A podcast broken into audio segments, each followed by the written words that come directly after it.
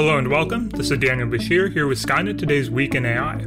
This week, we'll look at AI generated fashion models, AI for predicting job hopping, Facebook simulations of bad user behavior, and whether AI can violate copyright.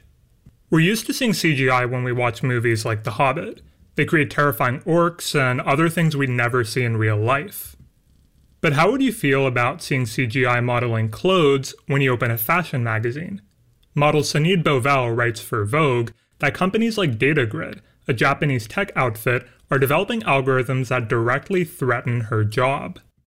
Something called a generative algorithm can create CGI models that are able to perform the same poses that make real models most of their money.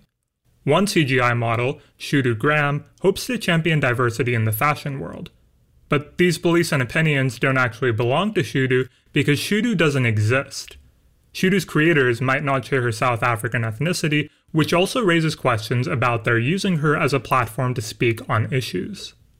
Ethical issues aside, Bovell acknowledges that digital models drastically reduce the environmental imprint associated with photo shoots and could become a symbol of individuality and inclusivity.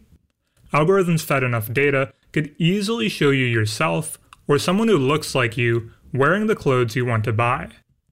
It seems that models like Bovell, just like many others, will have to prepare for a digital transformation in their line of work. As with any technology, it doesn't do to be overly optimistic or overly pessimistic about what these changes will look like. But the changes in the fashion industry that digital technology portends will be interesting to watch. As the pandemic has made companies and job seekers more averse to in person interviewing, a growing number of firms have turned to using AI to assist with their hiring. Screening tools include face scanning algorithms and questions to help determine which candidates to interview, but plenty of scholars warn that the dangers of AI bias will only perpetuate bias in hiring. The MIT Technology Review reports that companies like Australia based Predictive Hire introduce problems that go beyond biased algorithms and misleading advertisements. Predictive Hire is focused on building a machine learning model that tries to determine a candidate's likelihood of job hopping, or changing jobs more frequently than an employer desires. Nathan Newman, adjunct associate professor at the John Jay College of Criminal Justice, wrote in 2017 how big data analysis and research like predictive hires has been used to drive down workers' wages. Machine learning based personality tests have been used in hiring to screen out potential employees who are more likely to support unionization or ask for higher wages. But according to Newman, the algorithms are simply doing what employers have historically done to suppress wages and break union activity. Other researchers agree that such tools are troubling, but don't advocate tossing them out altogether. However, their use should require transparency, accountability, and rigorous peer reviewed evaluation. Currently, it seems that none of these tools are meeting that standard. In other corporate news, a team at Facebook's AI department in London has developed a new method to identify and prevent harmful user behavior, like spreading spam or buying and selling weapons. The Verge reports that the team simulates the behaviors of bad actors by letting AI powered bots run loose on a parallel version of Facebook, a simulator whose name is spelled WW and pronounced DubDub. By applying blocks to the harmful actions and observing what the bots do, the Facebook team wants to explore what changes they could make to the real platform to inhibit such behavior without affecting normal behavior. DubDub only reports numerical data and can't model user intent or simulate complex behavior. But Mark Harman, the engineer in charge of the team, says the power of DubDub is its ability to operate on a huge scale, letting the team run thousands of simulations to observe how minor changes in the platform will play out. The team is focused on simulating harmful behaviors that Facebook has seen on its platform before.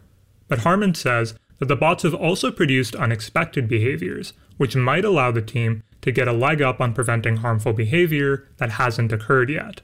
It's a positive step that companies like Facebook are working to see how they can mitigate harmful behavior, we can only hope that they'll do all they can to prevent the spread of disinformation and inflammatory content as well.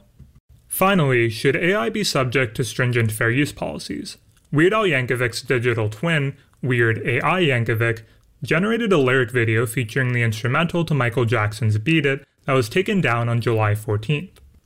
Vice reports that Twitter received a Digital Millennium Copyright Act takedown notice for copyright infringement from the International Federation of the Phonographic Industry, which represents major and independent record companies. Weird AI's creator and Georgia Tech researcher Mark Riedl thinks his videos fall under fair use and has contested the takedown with Twitter.